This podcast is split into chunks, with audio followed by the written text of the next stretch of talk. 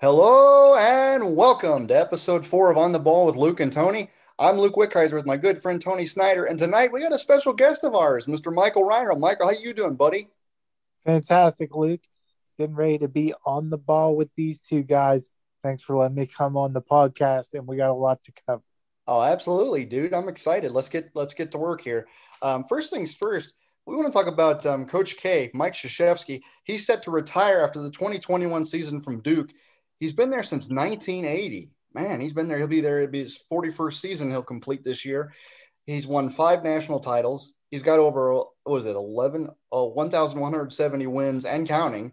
Uh, he's a two thousand six College Basketball Hall of Fame inductee, a three-time gold medalist head coach of Team U S A for one in two thousand eight, two thousand twelve, and twenty sixteen.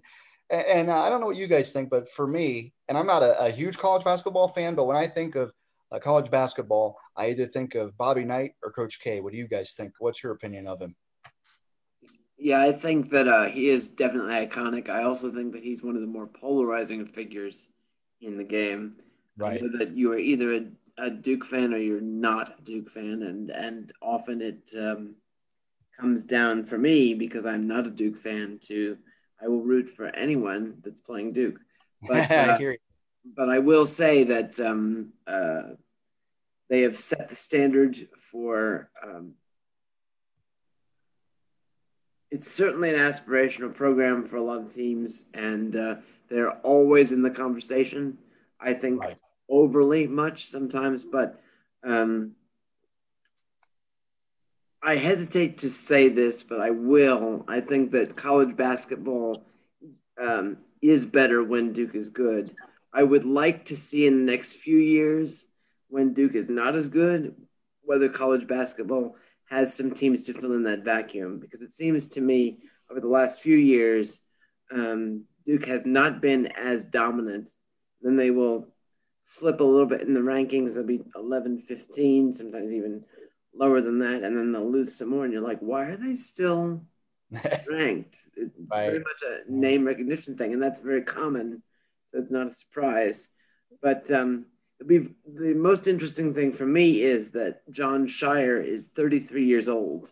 Wow. And he will be um, succeeding Coach K. It'll be very interesting to see how that goes. So, um, big time uh, transition for college basketball. I, I, was, I was just going to say, those are some Bigfoot size shoes. Just, absolutely. No question. Uh, you know, but yeah, I, I mean, and I don't follow college basketball as much as you, Tony, but it kind of reminds me, and to shift gears ever so slightly, and I'm not going to stay on it too long, what you're talking about Duke and their reputation, which has been very well earned.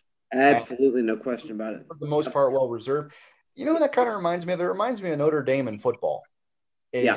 They're always, so. they're always ranked really high because yeah. of their reputation and their fan base. Although Duke has earned the reputation, I would argue that Notre Dame hasn't.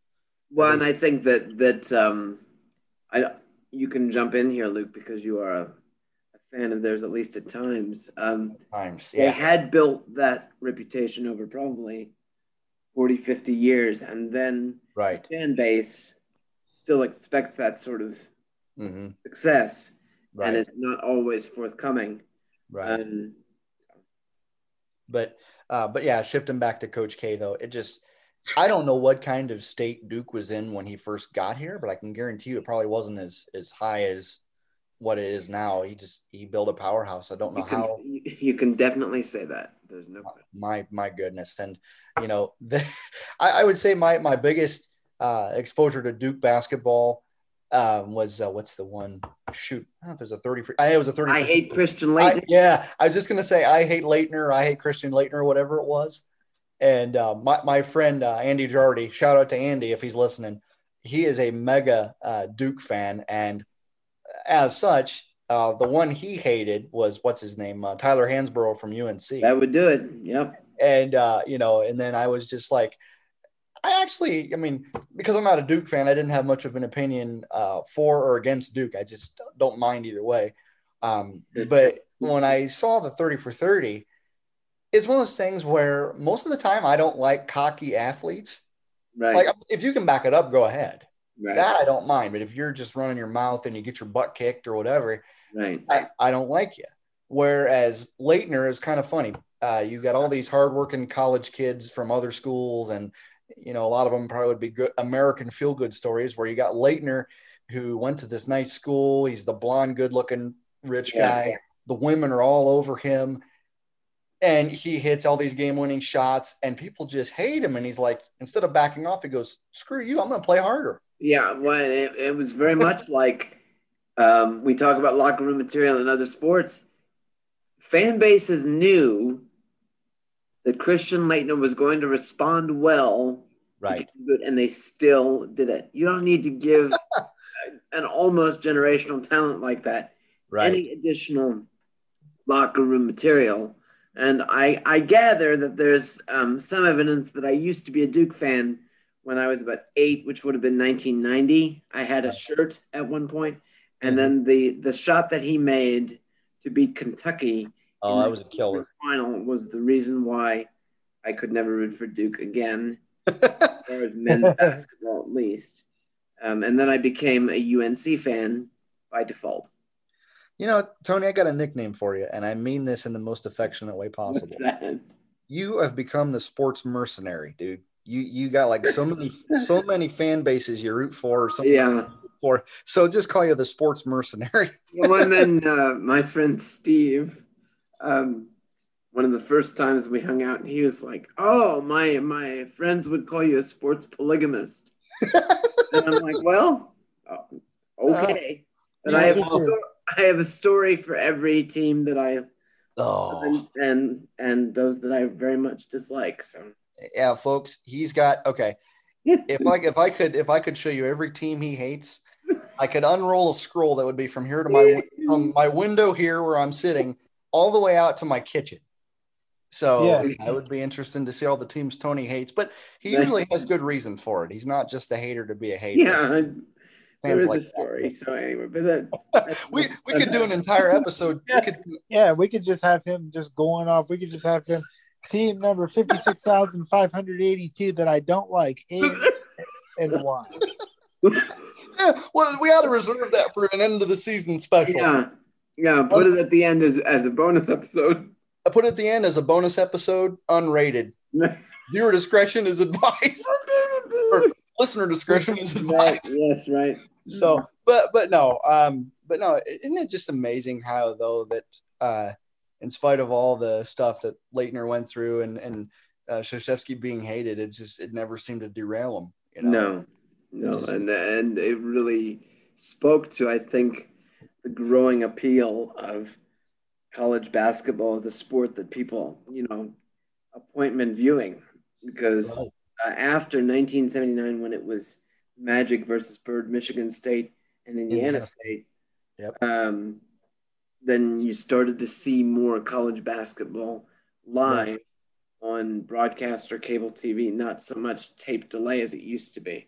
Right, right. So, but Duke, no, Duke and Coach K had a lot to do with that. Oh, absolutely. And like you said, I think you know Magic and Larry kind of kicked it off, and then and then Duke and them Duke and Krzyzewski just took it from there.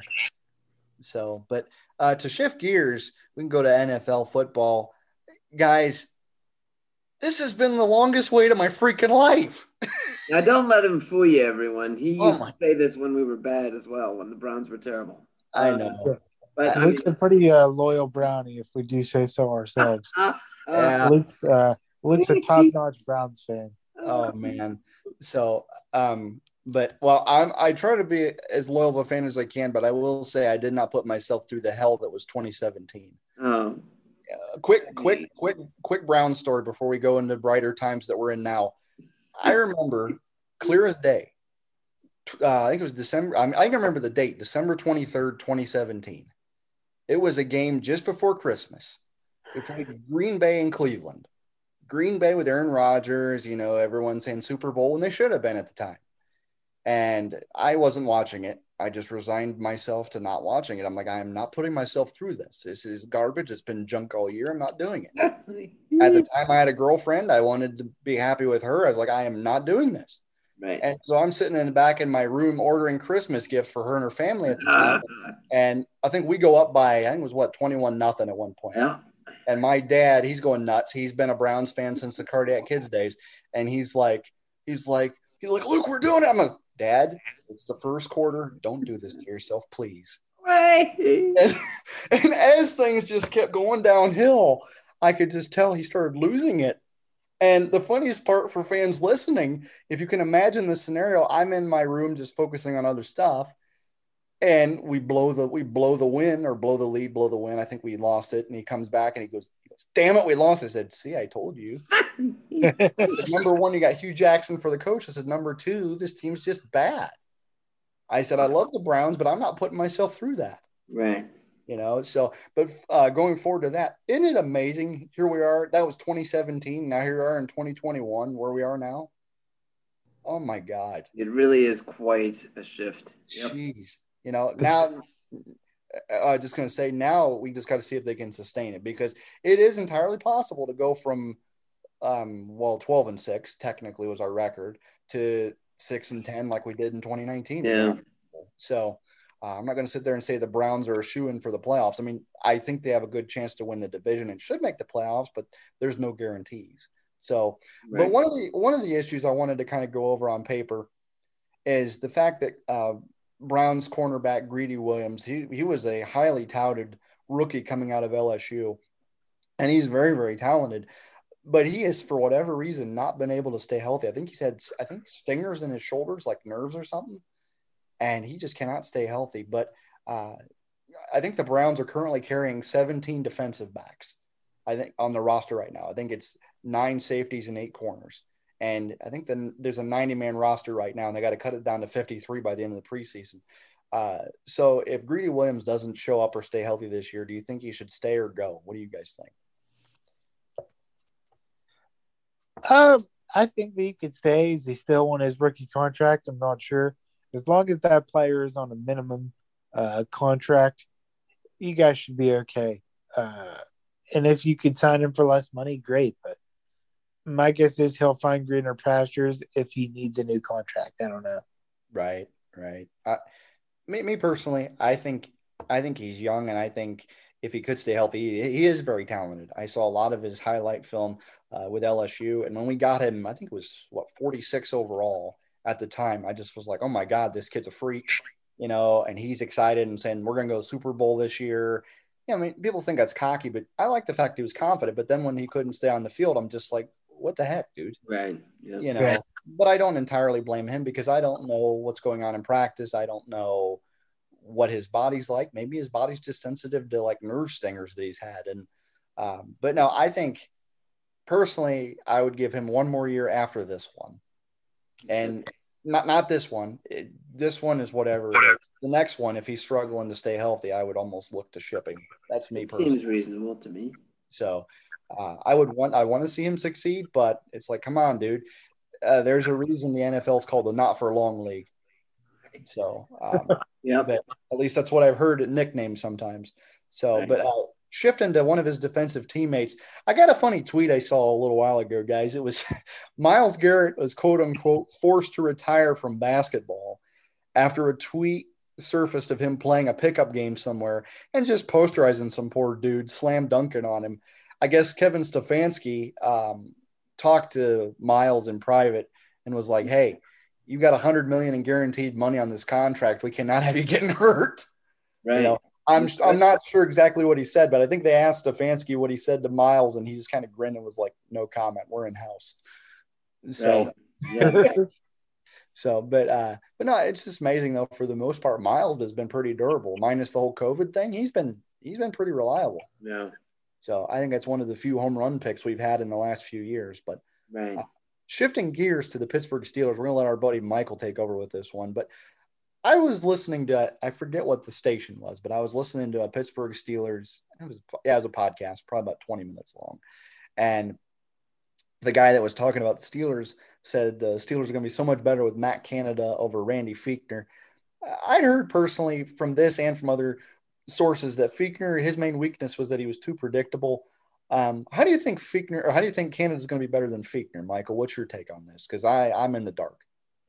Well, I believe that Matt Canada was the special teams coach, and then he then was the quarterback's coach, and he's worked his way up. He's been in that system for a long time, guys. But I think the big thing for Matt Canada this year, the big challenge, is figuring out ways for Najee Harris to get involved. This is a team that finished last in the league, around last in the league the past few years, uh, running the football. This is a team that needs to get back to innovative packages at running the football, but at the same time, they still need to keep Big Ben happy.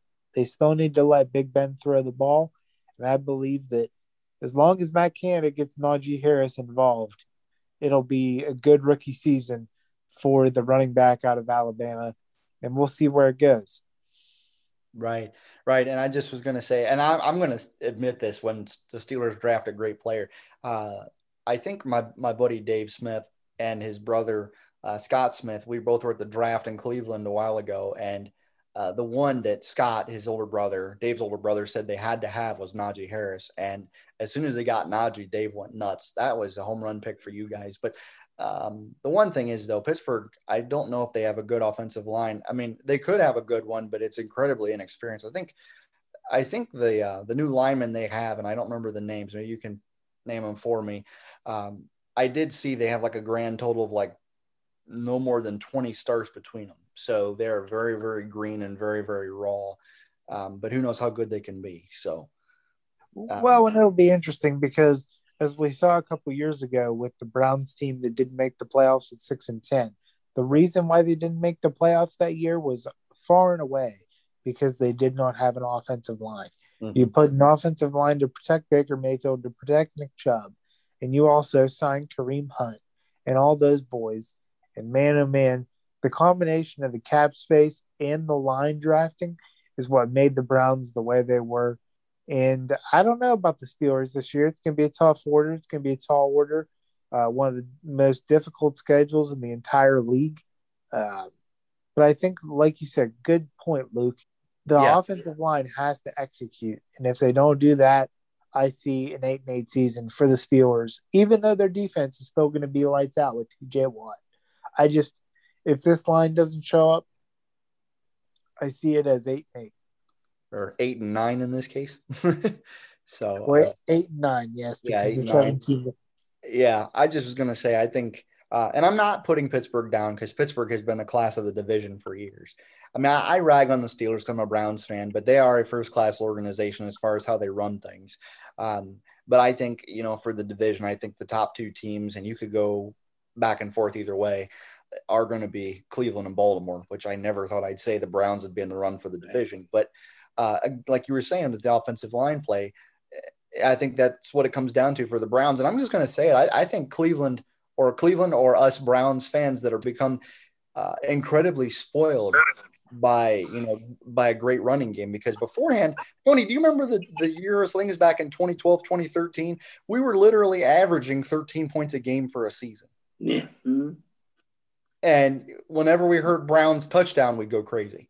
Yeah, I mean, screw winning eleven games, dude. When we won a game, yeah, uh, we dude, went nuts. Large but, news. Large. Say, say what, Tony? It was, it was big news.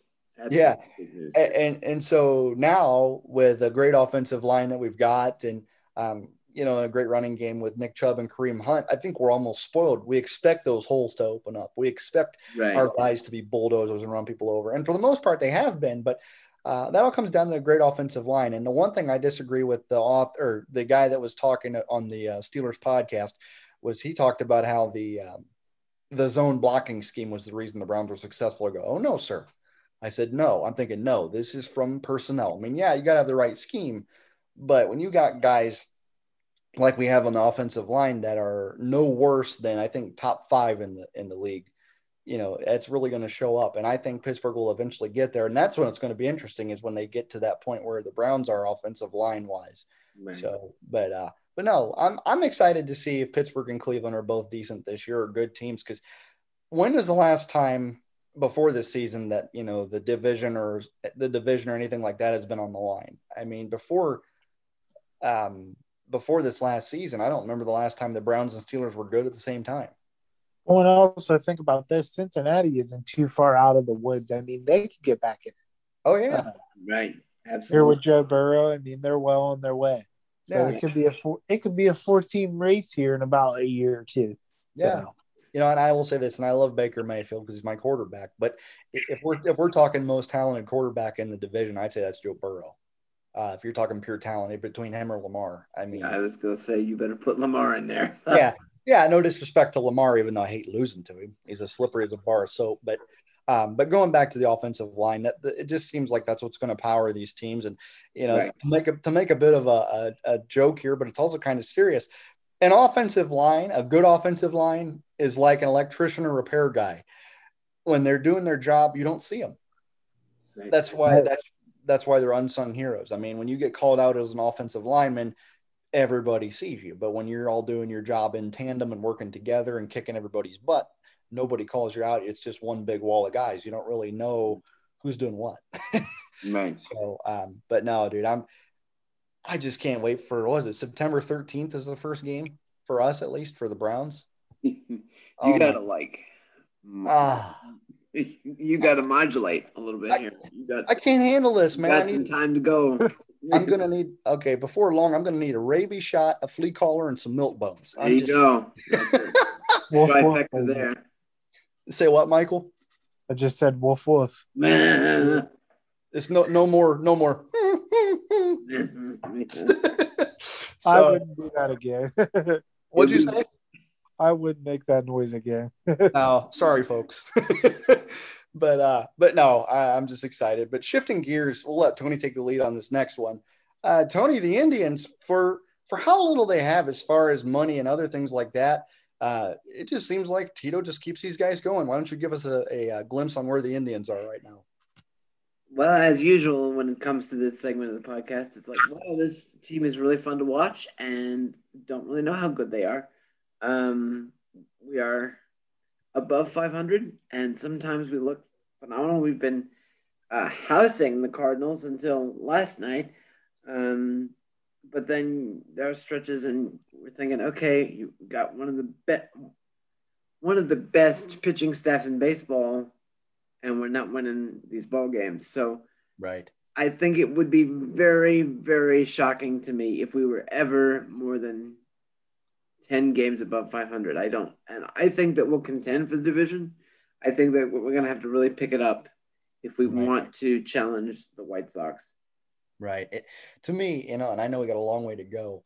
I, I miss, and I miss watching baseball, and this really sucks, but I don't have Bally Sports here at the apartment. I don't know what the deal is, but or what the deal to get it is, but I'll have to, you know, when I get a chance to to get it, I'm definitely buying it. But I remember uh, twenty thirteen when the Indians, what did they do? They won, I think it was ten in a row to end the year. Right. That year, and they barely made it in, but they made it in as a wild card team. We might have to have that kind of a run to steal the division from the White Sox. It's, yeah. uh-huh. it's going to be interesting, but they can do it. When For, I think, I'm sorry, Luke, go ahead. I just was going to say, it still just amazes me. I think, Uh, I think I just saw something where Terry Francona, I forget how many games he's won total in his career. I think it was like seventeen hundred, and he just recently passed seven hundred wins here with the Indians. I mean, that's, that's just a sensational stat. I think it was seven hundred. I think I did see yep. seven hundred. I'm yep. like, holy crap. Mm-hmm. You know, and I still remember, and to kind of flash back a little bit, and I didn't mind Manny Acta before we had Francona, but oh, Tony does. But I didn't mind Manny Acta uh, much. I mean, I wasn't like super excited with him. Um, but I remember when I was in college and I watched some of those Indians games, I enjoyed it okay. I mean, I was still kind of getting used to baseball. But then uh, when the offseason came, and unfortunately they fired Manny Acta, or unfortunately for him, and uh, my friend Joe, who's a huge Indians fan, was like, dude, we're going to get Francona. I was like, Joe, don't don't pull my leg, man. I mean, there is no way nope. in hell. I was thinking at the time there was no way in hell Tito's leaving Boston for us. Right. And, and lo and behold, I remember, what was it? What what in the hell was that fad called uh, in spring training? Oh, Harlem Shake. Remember that? Oh, yes. Yeah. They, yeah, they did a spring training video. It was Harlem Shake, and you had all the Indians guys at the time dressing up, and Tito, I forget what he dressed up as. I think it was a baby. And like Nick Swisher dressed up as an Ohio State player. Forget some of the other ones. But it just was a thing where Manny Acta was a good guy, nice guy, seems like a decent man. Yeah, and a, and a very excellent, in my opinion, studio analyst at one point. Oh, yeah, absolutely. Mm-hmm. Um, but it just didn't seem to be a good fit here. But as soon as uh, that spring training video came out in twenty thirteen, I'm like, I, I, and I even looked at you. I think I remember t- telling you, Tony, I was like, this is going to be fun. Right. I knew it was going to be a good season, and the Indians won ninety-two games that year and made the playoffs for the first time since two thousand seven. But it's just amazing how consistent they've been. I mean, no question. Yep. Has Tico had a losing season here yet? I do not believe so. Not one. I think he has. I think his worst season he had here was like eighty-two wins. Right. So, yep. uh, but no, I just, let's just hope he can capture a ring one of these times if he wants to stay stay on here. But right. It amazes me how much he's done with how little he's been given, which really kind of bums me out. Because imagine if they had the payroll of the Yankees or Red Sox. Well, oh. But once again, I mean, I always kind of jump in on these conversations, but it's like the amount of money that is completely wasted and or squandered, depending on your view, by the big market teams is truly sensational. Um, you look back at the the major market teams, the Yanks, the Red Sox, et cetera, and you think about all the players they whiffed on, and then right. they try to keep them to see if they don't whiff as much as they have been whiffing. I mean, it just it's unbelievable. And here's Cleveland doing a lot more with less, and that's really fun to watch. Right. As a fan, but also as a baseball person, because it's like, wow, you know, the yeah. Mets just spent an incredible amount of money on Francisco Lindor. Now that that's interesting because now the Mets are leading the, the their division in the National League. But um, when it goes wrong, it's really fun to watch as a, as a mid to small market fan. Really. Oh yeah. Well, and I forget what year this was. It might have been the year the Indians made the World Series. But uh, I think it was back in either twenty fifteen, twenty sixteen, around that time where I forget how much the Angels spent, um, but it was something ridiculous in the offseason. And, and obviously they still had, I think they still had Mike Trout at the time. Right. Um, and he was still mashing like he always does. But right. the Indians were well on their way to winning the division and, and making the playoffs and going to the World Series that year. And I forget how many games the Angels lost. It had to be at least ninety losses. Right. It, it was rough. And I'm like, this is hilarious. You got Cleveland – that has half, or should I say half the payroll. I think you had Cleveland who had like eighty million at the time, and the Angels had like one hundred some million wrapped up in that in those deals. Right. We had less payroll than the Angels did on those deals, and we still kicked butt. I'm like, how does that work? Yeah. Yep. So, um, but yeah, but for the Indians now, like you said, Tony, they're four back of the division. Uh, they lost to the Cardinals eight to two yesterday. They're thirty-two and twenty-seven overall. Uh, so they're treading water. They just got to find a way to take off like they always seem to do when they have good years. Well, and often they're a second-half team. Um, right. So we'll see if that holds true again. Right. And now, for the really fun part of the show, we got the Reiner Rundown. Guys. Resident Sports Nut in there. How you doing for this one, Michael? You ready? Fantastic, man. Guys, listen up. So the Reiner Rundown, kind of a segment where I talk about something that caught my eye, whether good or bad. And this one was a real rough one for my Pittsburgh Pirates. They were playing the Dodgers on Tuesday night, and the Pirates rookie Key Brian Hayes comes off the bat, and he hit a home run off of Walker Buehler. But you know what? He walked around first base, but he what? forgot about the base. Wait, wait, wait, wait, wait. Stop me a second. You tell me he didn't touch the bag? He did not secure the bag, Luke. It oh, did not man. happen. It did not happen. He did not touch the base. Oh, what kind of trash is that? That's just indicative of the Pirate season and the way oh. things have been for the Buccas the past three years. Wow. And man, oh man, it's a terrible, terrible edition of you the know. Reiner Rundown.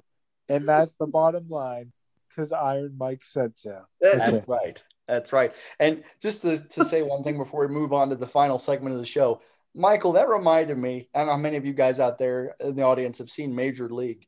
That play reminded me of the one um, play when they're in the middle of a losing streak, when you got, I think, all three outfielders going for the baseball, and they all smack straight into each other and don't even catch the ball.